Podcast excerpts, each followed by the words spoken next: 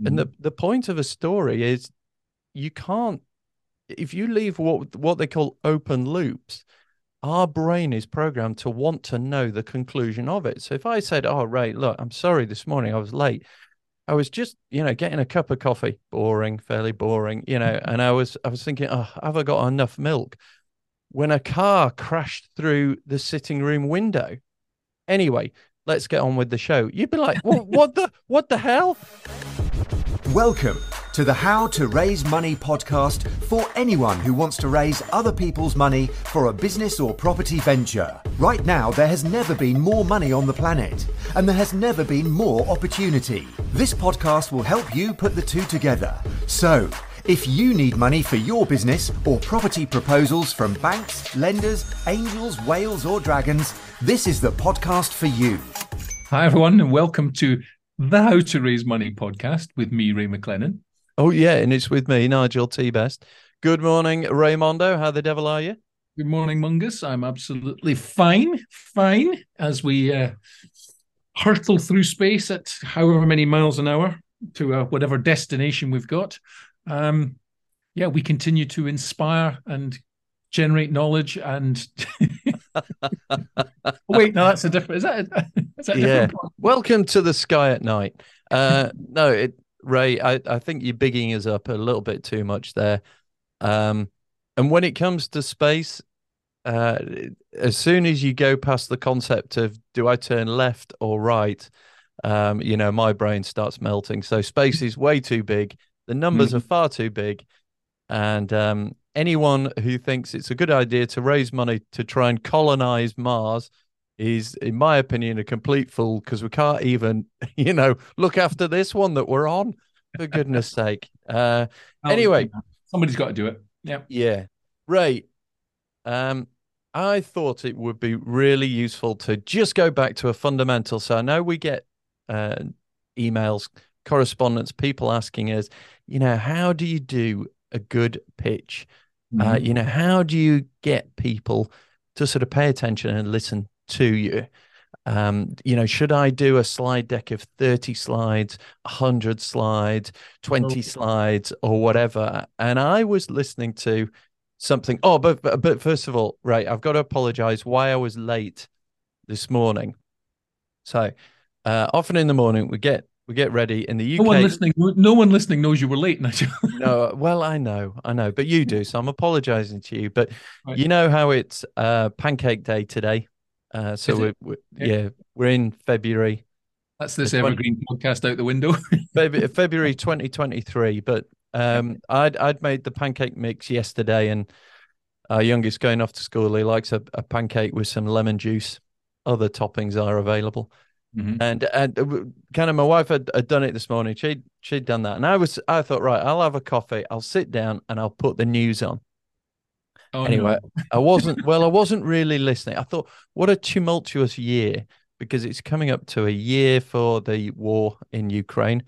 Excuse me, and, I think that that's a special military operation. Uh, uh, apologies. Yes. um, yes, and for those people that don't think it's happening at all, um, it's not happening at all. For those okay. people that think who are suffering, it, very much is. Um, but no, I was I was listening and I kind of they were talking about some stuff and I, I kind of zoned out and I was uh, just on my phone, just going through emails, checking up on messages, arranging a few meetings, that sort of thing, you know, scrolling, half listening in the background. Mm. And you know, when sometimes you hear something and you all of a sudden you, you become alert. Your radar goes off. The you know, usually sort of... usually it's something. They probably just mentioned your name. It probably just went blah, blah, blah, well, Nigel. No, I, t- I tell you what it was. It was a voice, and I went and I listened and I stopped and I didn't look up and I just listened. And in my head, I just had to go, Ooh, Gary Davies. Ooh, Gary Davies.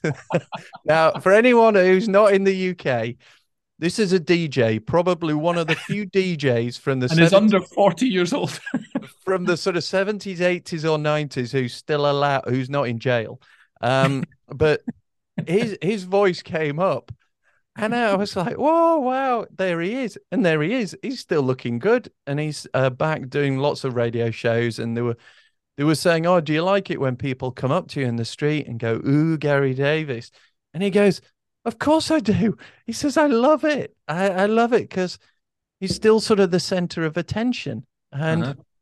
and I was just thinking, "Oh, that that's amazing." But here's here's the thing: the person said, "Is it ooh Gary Davies?" And Gary Davies said, "Well, actually, the the people that recorded it, where we got it from the the song, they said woo Gary Davies."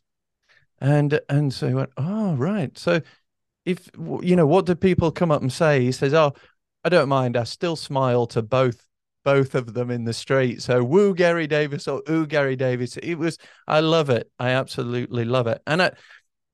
And why have I gone down that rabbit hole? Well, I can guarantee now that me talking about Gary Davies and the woo Gary Davies and that sort of thing, you will remember part of that because it was a, a bit of a story.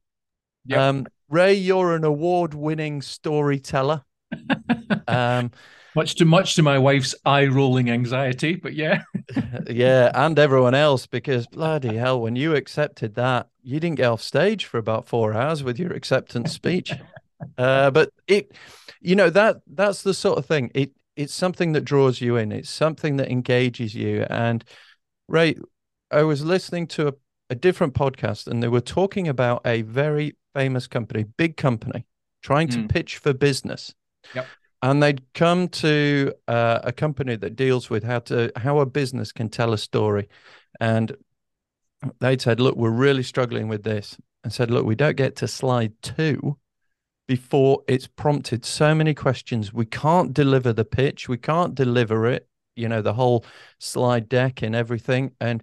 The questions that come up, the confusion. The uh, he said it's not really arguments, but it's it's just objections. Hundreds appear, and he said, and the whole thing falls flat. And we've never yet presented the whole slide deck. We've never converted any person that we've tried to do. Can you help us? And they ended up going from a 32 slide deck to a 90 second story that didn't even mention the product. Yeah. And the conversion levels went from almost zero to almost 100%. And I just thought, hey, folks, if you're wanting to engage with someone, learn the secrets to how to tell a story or the structure of a story, Mhm. and then you can practice it. So I, I kind of jotted them down for today's podcast. And Ray, do you think it's a good idea to go through them? Uh, absolutely, of course it is. Yeah, yeah. I mean, you know, I'm a big fan of storytelling. Uh, it's yeah. I mean, I suppose a bit of background about why it's so uh, interesting to us and why it hits the spot and why it hits the mark is because um, if you take humanity, um, the length of have how long people have been on the planet, then you know we are we're at the stage where we are now with technology and various bits and pieces and all the rest of it but that can't blow away millions of years of evolution or hundreds of thousands of years of verbal evolution where people told stories to each other. And that's how that's how information was passed. I mean you know you go back to the greeks and the vikings and all this but they they would sit round the fire and tell stories. Go back even further and they when they sat in caves if or where, wherever people lived you know they would tell stories on um, on what happened. And stories well they trigger certain parts of us to remember so you know you can you can I- I- it doesn't surprise me about your powerpoint you, you know your powerpoint lesson there. Um, you know there's there's an expression death by powerpoint because it is. And my absolute pet hate is when somebody puts up a powerpoint that's got writing on it and then they just read it word for word you know? Um, whenever i do presentations i just put up usually put up a picture and talk about the picture that's there you know? Um, because that way then you're getting to different people's modalities. You're getting to their visual modality their auditory modality and so on. So they are very important. And the when i look back over the many many presentations i've witnessed over 6000 i've witnessed presentations with angels den and various others. And uh, there are a few that stand out. And the ones that stand out to this day are the ones with the story attached. It's as simple as that. And in fact the the measurement of how good a pitch was just to to let people listening know the measurement of how good a pitch was is we would we would run pitching competitions which were pitching competitions pitching a pitch fest where three companies would come and have a 10 minute presentation in front of a room of potential investors. And they would have 10 minutes to present and then be 10 minutes q&a question answers and it could come back from the floor. Now that reduced over time from 10 minutes to five minutes five minute presentation five minutes q&a because people's attention span just gets shorter and shorter. Um, and and the measurement of success was how many of the people in the audience the investors would say i'm interested. I want to know more. Okay? Now there might be 30 in the audience so obviously if half of them were interested then that's a 50% strike rate. Okay? And we measured the sort of strike rates and strike rates were always around hovered around about 70% because bear in mind to get to that point the the person that was doing the pitching had already gone through a a process of you know selection to get there. So you know it wasn't just randomly picked people. They were we were trying to pick uh, pitches that were evenly balanced. You know they gave a variety, etc., etc., etc. So you wouldn't get three pitches about exactly the same thing, that sort of thing. Um, but then um, one day, uh, a company that was due to attend got caught up in a tube strike or, or something happened, and I had to do the presentation for them. And I, I'd seen it, I'd seen them doing it, so I knew a bit about it. But I stood up and did what I do, which is, you know, as you might say, waffle, tell stories, that sort of thing. And we got uh, a 90% strike rate, which I thought was quite interesting. And I strutted around with my chest out for a while, thinking, well, the biggest strike rate came as a direct result of my presentation, which was nice. Then we had a company who the presenters or, or the, the, the the founders of the company were absolutely terrified of public speaking because it is a big fear. It's second only to death or something, or sometimes it's even worse than death for some people. But they didn't want to do a public speaking presentation, so they created a video, an animated video, and that animated video uh, was only a, a minute long. I think one minute twenty seconds or something like that. And then they would be there to do the Q and A afterwards and they got a 100% strike rate by putting on an animated video. Now, the business model, all the bits and pieces was not that much different from anyone else. It was all about the presentation. And that animated video was effectively a short story, a very short story. And they went on to successfully use that animated video because the presentation is exactly the same 100% of the time, whether you're presenting it to a room of investors here, there, or anywhere, or anybody that animated video works like a dream. And you know that I have an animated video, which I use for some presentations as well, and it gets a similar response. So it's consistent, it's 100% consistent. It's a short story and it gets fabulous results. And the company that came to us, they were looking for, from memory, it was about 800,000, 900,000 of investment to get going. Last time I checked, which was easily a year ago, probably longer, they'd raised over 12 million from that same video for their projects which are ongoing. So it's not about you know we have a business put some money in. It's we have a project over here let's fund it. We have a project over there let's fund it. We have another project there. But there's the same projects in different parts of the country building projects. And it's consistent. So um yeah storytelling is well there's a story. I've just told you a story about a story.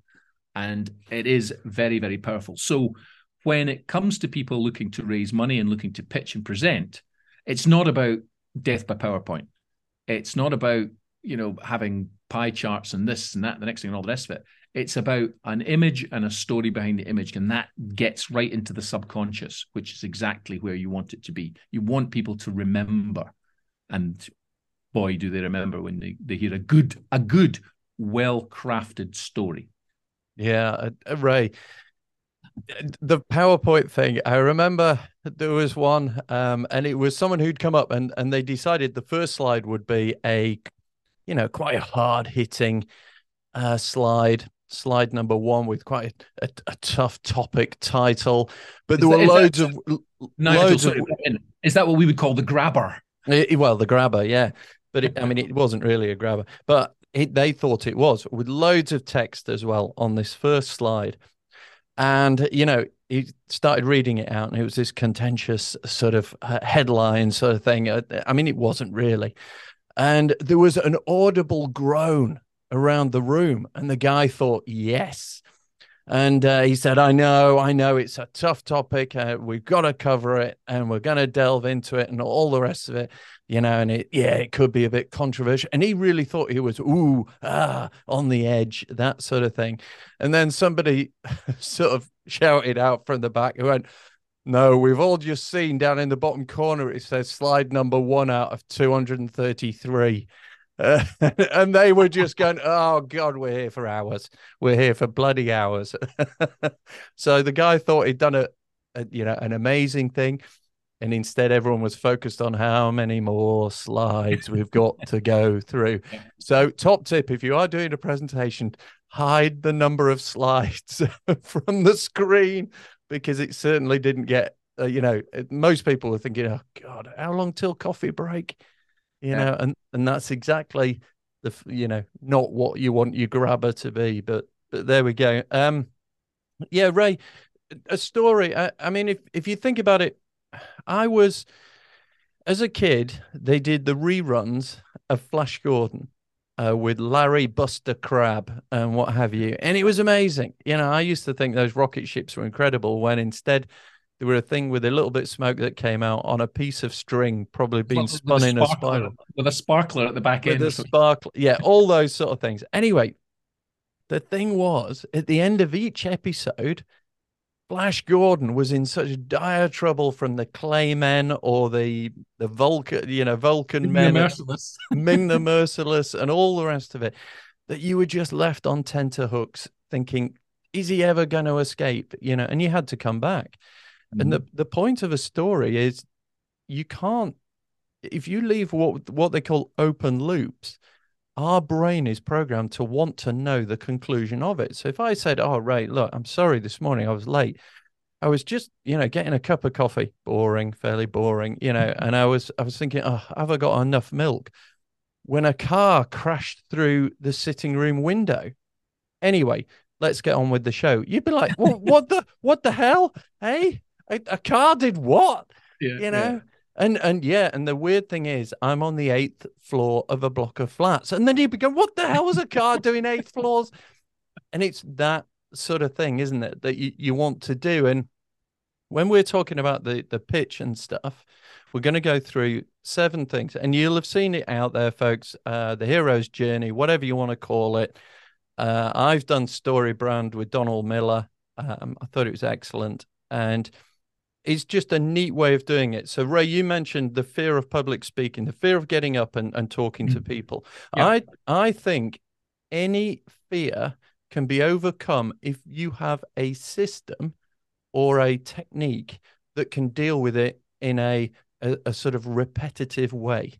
Because you, you know when comedians get up and they're, they're worried about how they do it, and, and people think, God, they delivered that so well.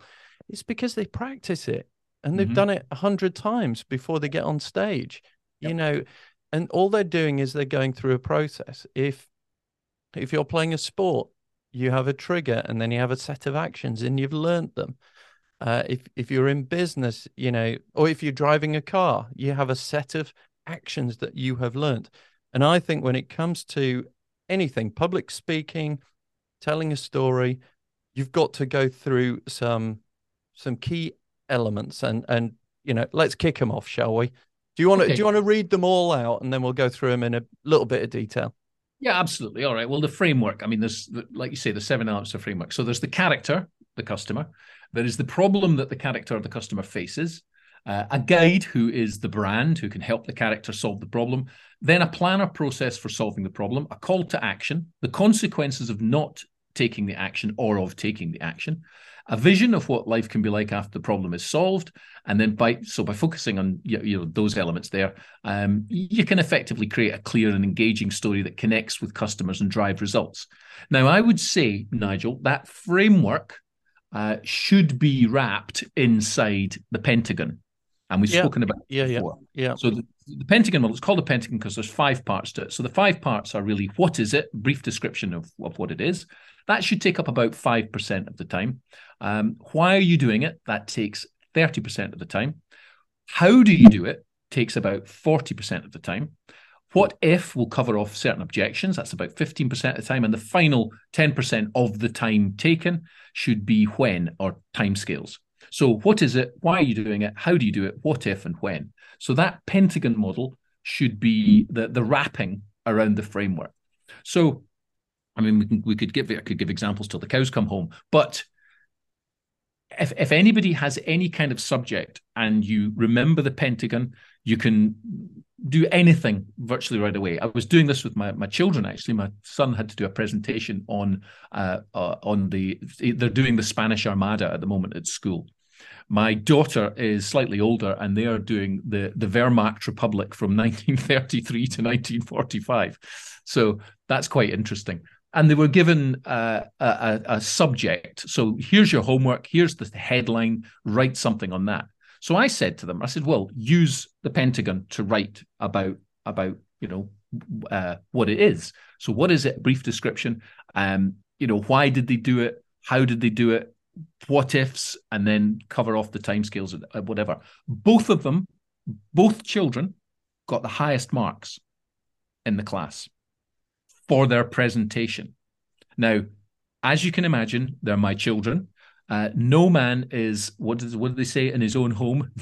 yeah, prophet no in his prophet. the prophet in his own home. No yeah. man is the prophet in his own home. They were rolling their eyes. My wife was telling me not to interfere and all this kind of kind. Of Let them do it the school way. Okay.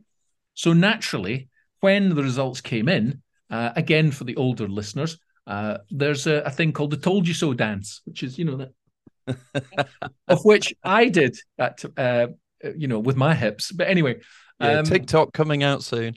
TikTok coming out soon. So vindication was there as recently as you know a couple of days ago. So right, right, right. Sim- very similar thing. Uh, a few years ago, my eldest, uh, they they were going to have something about an an investment club, one of these, um, you know, things where you you can effectively trade stocks and shares and all the rest of it. Mm. um, you know, with made up money and just see how you get on. And they were going to do it over a few months. And he decided he was, he wanted to be, you know, to do it, but he, he wanted to be in a position where, uh, you know, he could make decisions. In other words, take control, be the leader, and all the rest of it. But he was uh-huh. absolutely convinced that he'd have no clue. He, you know, he didn't know really what he was doing or why he wanted to do it and all the rest of it. And I went through the exact same model with him. And I kicked off, uh, I said, right, find some quotes. And he, and he said, what, what do you mean? A quote from who? I said, well, find out, just Google who's one of the most successful investors. And he came back with Warren Buffett. Warren Buffett, yeah. yeah. And I said, right. Buffet. well, yes, all you can eat buffet. Um, he, I said, right, find a quote from him. And obviously, hundreds of quotes come up. And I said, find something simple that people will remember. Mm-hmm. And he found the there's only two rules. Rule number one, never lose money. Rule number two, don't forget rule number one. And so I said, start with that. That's your first presentation. I said, that's your grabber. You've suddenly got their attention.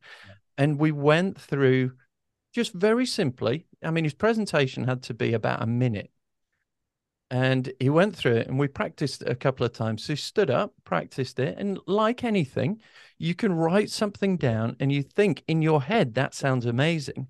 But when you actually say it out loud it doesn't sound quite right. So there was there was a bit of tweaking and he, yep. he wrote it in his style. And um, then he, he went off to school. I, i kind of forgot all about it. And then he came back and he went it worked and I went, oh right, what? And, and you know, typical sort of me works? on what worked? yeah, me on the ball. What worked? Um, yeah, and and he said, yeah, yeah, yeah. I'm I'm the chairman or something of of this group. And I went, oh right, what group? And, and then uh, okay, right, dad, dad's caught up. And I said, oh right, talk me through what happened. He said, well, first guy got up. Oh, he was so boring you know, I can't even remember what he was trying to talk about. And then I had to do mine. And um, and then he said the next guy came up and says, "There's no point me saying anything because I'm voting for Matthew." so, so I think I think the, the next two or three basically gave up, and and everyone he got a unanimous vote. And, and I said, "Wow, that shows a couple of things: a structure mm-hmm. and a bit of practice." and you stand head and shoulders above other people who don't know those things or don't do those things.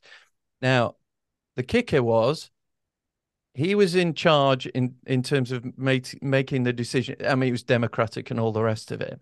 Mm-hmm. The actual performance of the group was appalling. I think they lost all their mythical money everything. So it doesn't necessarily mean that you can get, get yourself into power, but it doesn't necessarily mean that you have a clue what to do from there on in. But um, yeah, quote, that was, was, that a quote from Boris Johnson? yeah, yeah. Well, from I think any leader, um, yeah, or or Nicola Sturgeon, any of them, and, and that just made me laugh because they always said, didn't they, about Boris Johnson? They said he is an election winner. Yeah, and there is a big difference between doing what what we did with Matthew and getting to the position, and then actually knowing what to do when you're there. That's a different matter, folks. I'll leave that one up to you because that's hopefully where your skills kick in. But in terms of that powerful structure, oh my goodness, you know, it when is, you've got your is. rivals voting yep. for you, and yep. you know, it must it must be good. So, folks, ignore it at your peril. Um, so let's uh, go on, Ray. Kick off first. First, sort of. I, I'm just going to say before we do that the overall thing, folks, is you are not the hero of the story. The mm-hmm. hero is the investor, the customer. It, it's it's them. Yep. So you want to position yourself as as the guide sort of person. And they always talk about movies, and the the classic one, whether you've seen it or not, you'll have heard of it. Star Wars. Yep. The customer is the Luke Skywalker. You're the Yoda or Obi Wan. You're the guide. Yep. So anyway, let's go through them. Okay, so the, the number one is the character. So mm-hmm. the character, the customer. Um, you have to clearly identify that. So in your particular business, who is your ideal client? Who is your ideal client? You have to identify who they are uh, and and narrow it down quite uh, specifically. So you don't want to say because I mean I've I've said to people who's your who's your client you know when I when I'm when I'm uh, talking to startups or even scale ups or whatever who's your who's your client? And they might turn around and go well anyone with a credit card anyone with a credit card and a heartbeat which is not the right answer absolutely not the right answer. If you if you're wondering who your ideal client is have a look at the last 10 people that you dealt with or transactions. Who was the most profitable? What sort of age were they? What what what did you like about them? What was specific about them? Why would you want to deal with them again you know, and and were they profitable? So an ideal client is someone who is you enjoy dealing with, and it's a profitable customer. Now, I did this exercise in uh, 2006, seven or eight, one of those years at a law firm. And we had to identify our ideal clients, but we also had to identify the non ideal clients. So we submitted a list, and there were about 600 clients on this list. We submitted the list and we sent it to every single person in the firm. Right, an email went to everybody. You know, it wasn't bundles of paper and all this kind of kind of sent an email to all the people and said that here's a list of the clients. What we want you to do is to take a few minutes just to go through it and highlight in green the, the clients we want to keep and highlight in red the clients we don't want. Now, if you don't have an emotional reaction to any of the clients, just leave it leave it blank. Okay. And the interesting thing when it came back was the red line was pretty much unanimous across the board. And the green line was pretty much unanimous across the board. And then when we extracted that out and had a look, we could see that the green the green clients were people that you know in, in the the firm enjoyed engaging with them. They paid their bills on time, yada yada yada. And the ones in red were pains in the neck. They were always looking for something for nothing. They never paid their bills on time. If the bill came in, they were always moaning about it, and so on and so on and so on. So the brief was then to uh, effectively reward the top 10 clients by letting them know, right? So we let them know. We sent them a case of wine and said it's great to work with you and yada, all that kind of kind of. And the bottom 10 clients we sacked. Now, I remember the managing partner saying, "Well, wait a minute, hang on. There's a couple of these names in there, and they, they you know, they're they're high paying clients." And I said, "Yes, they are high paying clients, but there, there's also a hidden price that you're paying, and that is stress amongst the staff. Because when you looked at those bottom numbers, I nearly said bottom feeders, but the bottom numbers, um, and when I approached people, there was a physical reaction." I, I remember going to the cash room and speaking to the Lorraine in the cash room and saying, you know, why did you pick this one? And she just verbally, she visibly shuddered. She went, I, I just don't like dealing with that guy. Their accounts manager is a pain in the This and she, oh, she was like, you know, it was. I had to stop her and go, okay, I get it, I get it, I get it, you know, and then calm her down sort of afterwards. And by by immediately going to the, the best client, uh, to which she completely recovered, and she was like, oh, the, like night and day. The, these people are lovely to deal with, and that was a similar reaction right throughout. Even some of the hardened lawyers, I would say, why did you pick that particular firm? And he and, and I remember one of them just went, put his head in his hands, and he went, do you know they are just so time consuming. Nothing's ever right. They phone up and demand this and demand that, uh, and so on. And it was a similar. And then I went to the reception, and the girls that answered the phones and transferred the calls and all the rest of it. And I remember speaking to one there, and she just said, "Oh, that guy when he phones up, he said it, my, it just ruins my day, ruins my day." So I kept those quotes, if you like, went back to the managing partner, and I said, "That's the hidden cost." I said, eh, and that probably leads to staff absences. It leads to people not wanting to deal with them, and so on and so on and so on. So, pick your clients properly, pick your characters, and then once you've got that, you can identify number two, which is the problem that the character faces. So, Nigel, yeah. do you want to pick that cudgel up? Yeah, I, again, one of the things that um, you've got to try and remember is pretty much every story, every movie that you've probably seen if it's a good, engaging movie that you come out thinking, "Oh, I really enjoyed that," you'll always find that the the hero is a bit reluctant. They are sort of the weakest character uh, there, and and they really want to succeed, but they've they've got a huge problem. And and what's the huge problem? Well, as the story develops or something, they're probably thrust into a situation where they have to defuse a bomb or something, uh, or else everyone's going to die. So, and we'll come on to that. But at the moment, they've they've got self doubt. They're they're not certain. They they need help. Why is that? Because something in the past. So maybe in the past they had to defuse a bomb with their, and they were working with their best mate, and he, you know, they cut the wrong wire. The timer zeroed down. They dived out the way, but it, he survived um, and she died or something like that. And they've got now this huge problem, this thing that says I'm not I'm not good enough, I can't do it. Um, and maybe maybe it's something else. Maybe there's a, a looming uh, sort of baddie in in the in the world. And at the moment, you know, what's the problem that a lot of people have? They they might say it's, it's the economy. The economy is like the dark side of the force.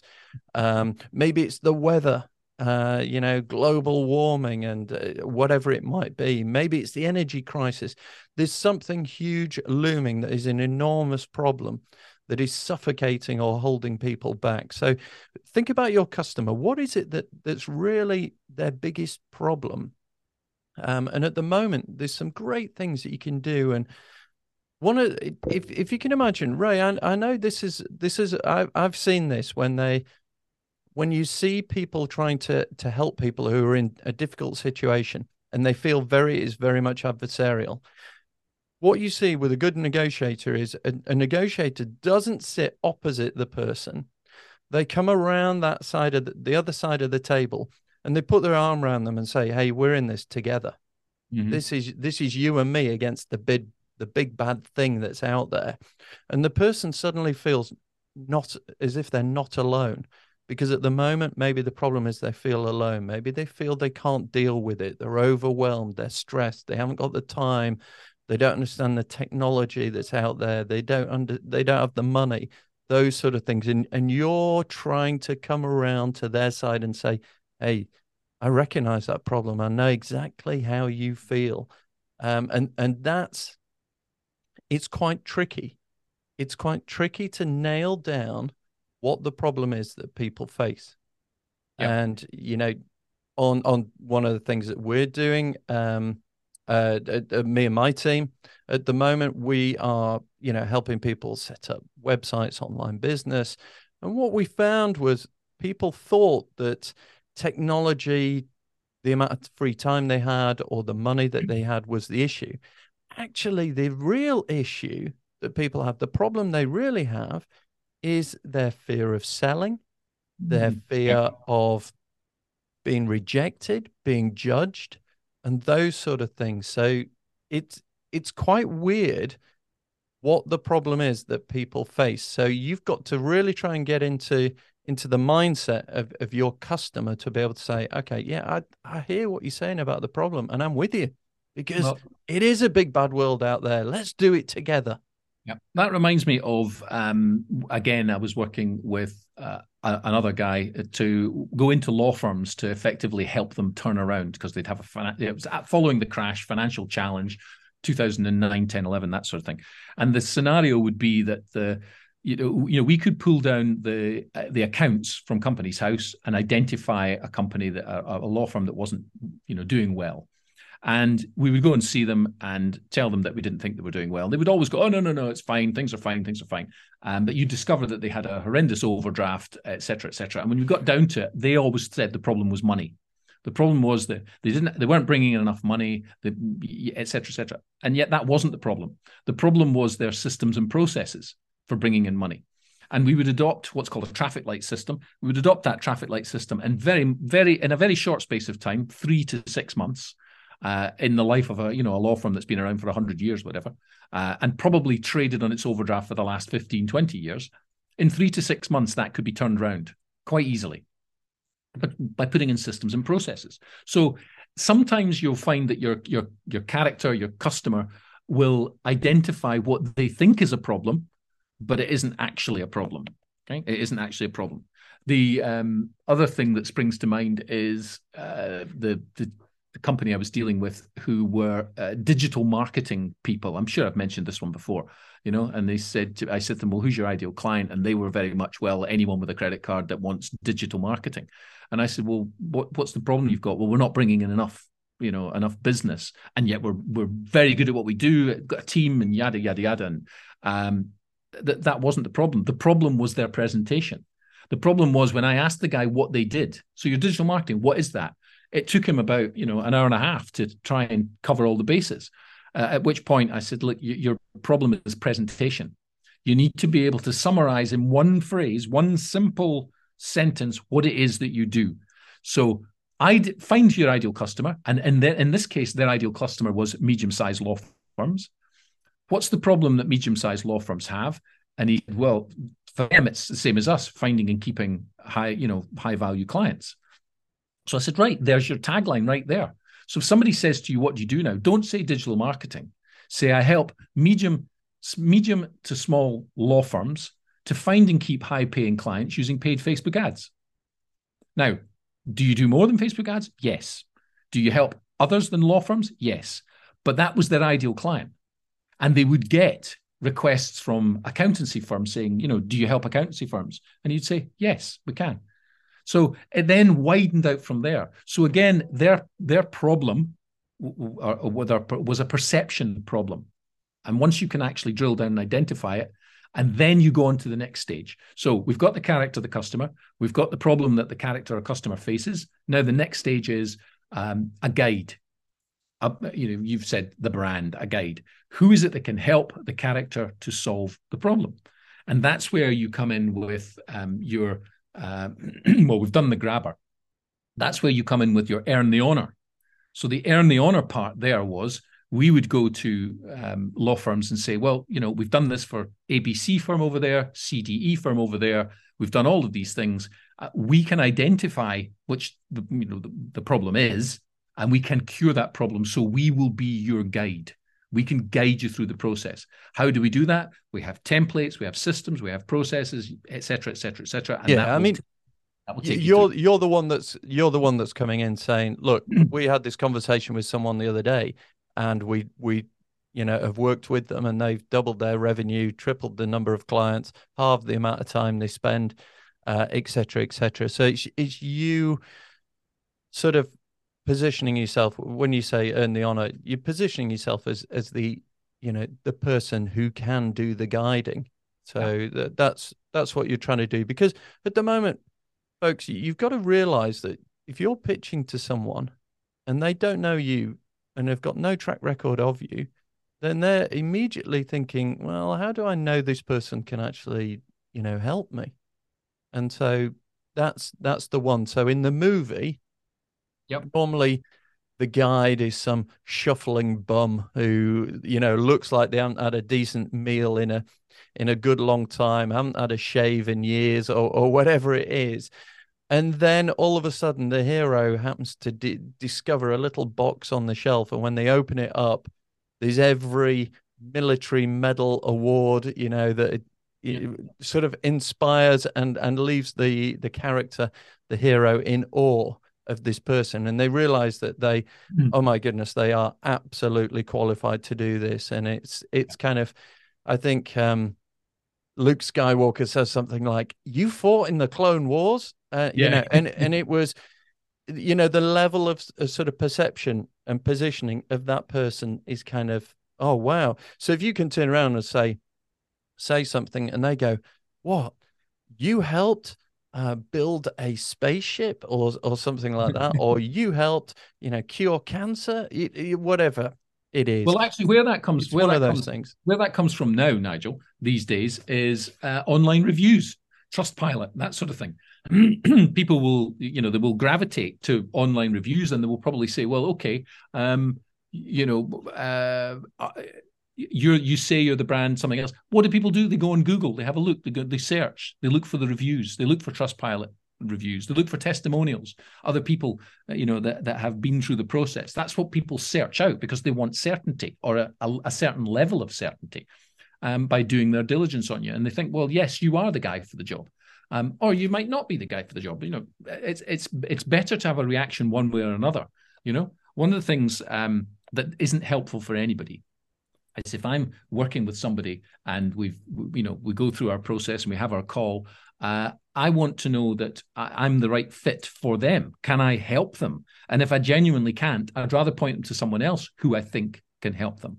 And so it's it's it's not about what you can do; it's about what you can't do as well, and also about you know being true and saying, well, actually, I I am the guide for you, or I am not the guide for you.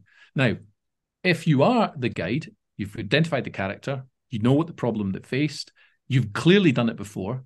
The reason you have done it before is because of the next point. You have a plan. You've got a plan or a process for solving their problem. And I, can't stress enough how much systems, processes, etc., how how valid they are.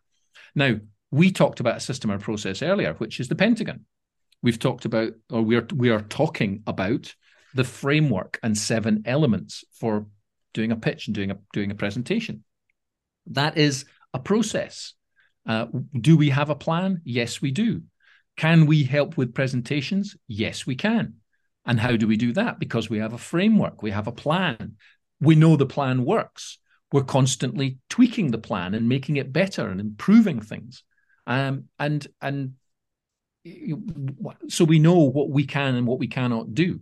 And we have to be honest about what we can and cannot do. And if we cannot do something, we'll find someone else who can do it or point you in a different direction. So when you're looking to present to your clients, you need to be as upfront and honest as that.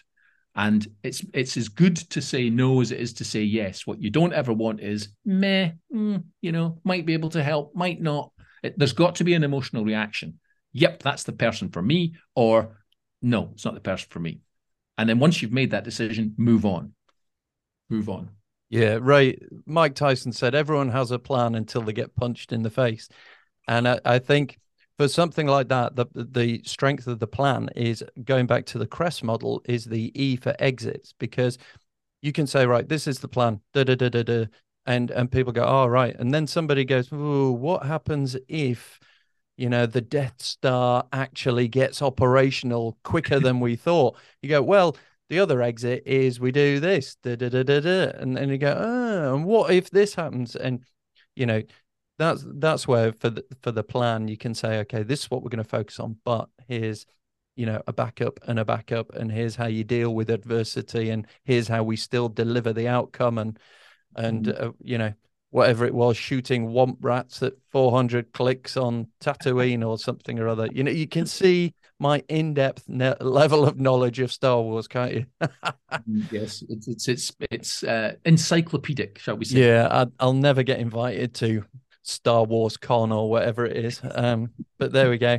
Um, Ray, I think uh, we need. I need an, another brew. Shall we? Um, should we pick up this storytelling, uh, sort of masterclass or you know amateur half hour, whichever way you want to waffle. yeah, whichever way you want to take it. Let's just change this podcast to what's it? Statler and Waldorf. You know the two old gits on the. I know. Oh, do you know we were we were talking about that last night as we had as we had our evening meal. We sat around the table and and it came up and uh, as a oh we were having right here's another we were having a curry okay and i said a monday, a monday curry uh, a monday curry and i said oh you know i'm gonna have a horse of the year show thing and and they they kind of looked at me and i went a poppadom and and they went what do you mean i said oh right well when you're younger we used to play a drinking game and used to name things like French national anthem, American national anthem, Superman, Star Wars, and you had to do the theme tune to it. Yep. Now, when you've had a few beers, they all blur. I know, I know where you're going with it. they're all they all blur into one, and you can get into trouble big time. So we used to have triggers that that tried to help you. So again, another system. We used to have a system whereby your fuddled brain was not headed towards impending doom. Um, by getting fined drinks and stuff. So you needed things to remind yourself how did the how did the tune go. And for the horse of the year horse of the year show, which was a UK thing, never really watched it, but the theme tune was very, you know, well known. And if you said Poppadom, you could remember how it went because you went Poppadom, Poppadom, Poppadopadom, Poppadom, Poppadom, Poppadopadom. And that was the way that you got away without having to down your beer. So yes, I I had a, a pop. This is a hell of a long story to get to the Muppets, isn't it? But then we started talking, and and I said, um,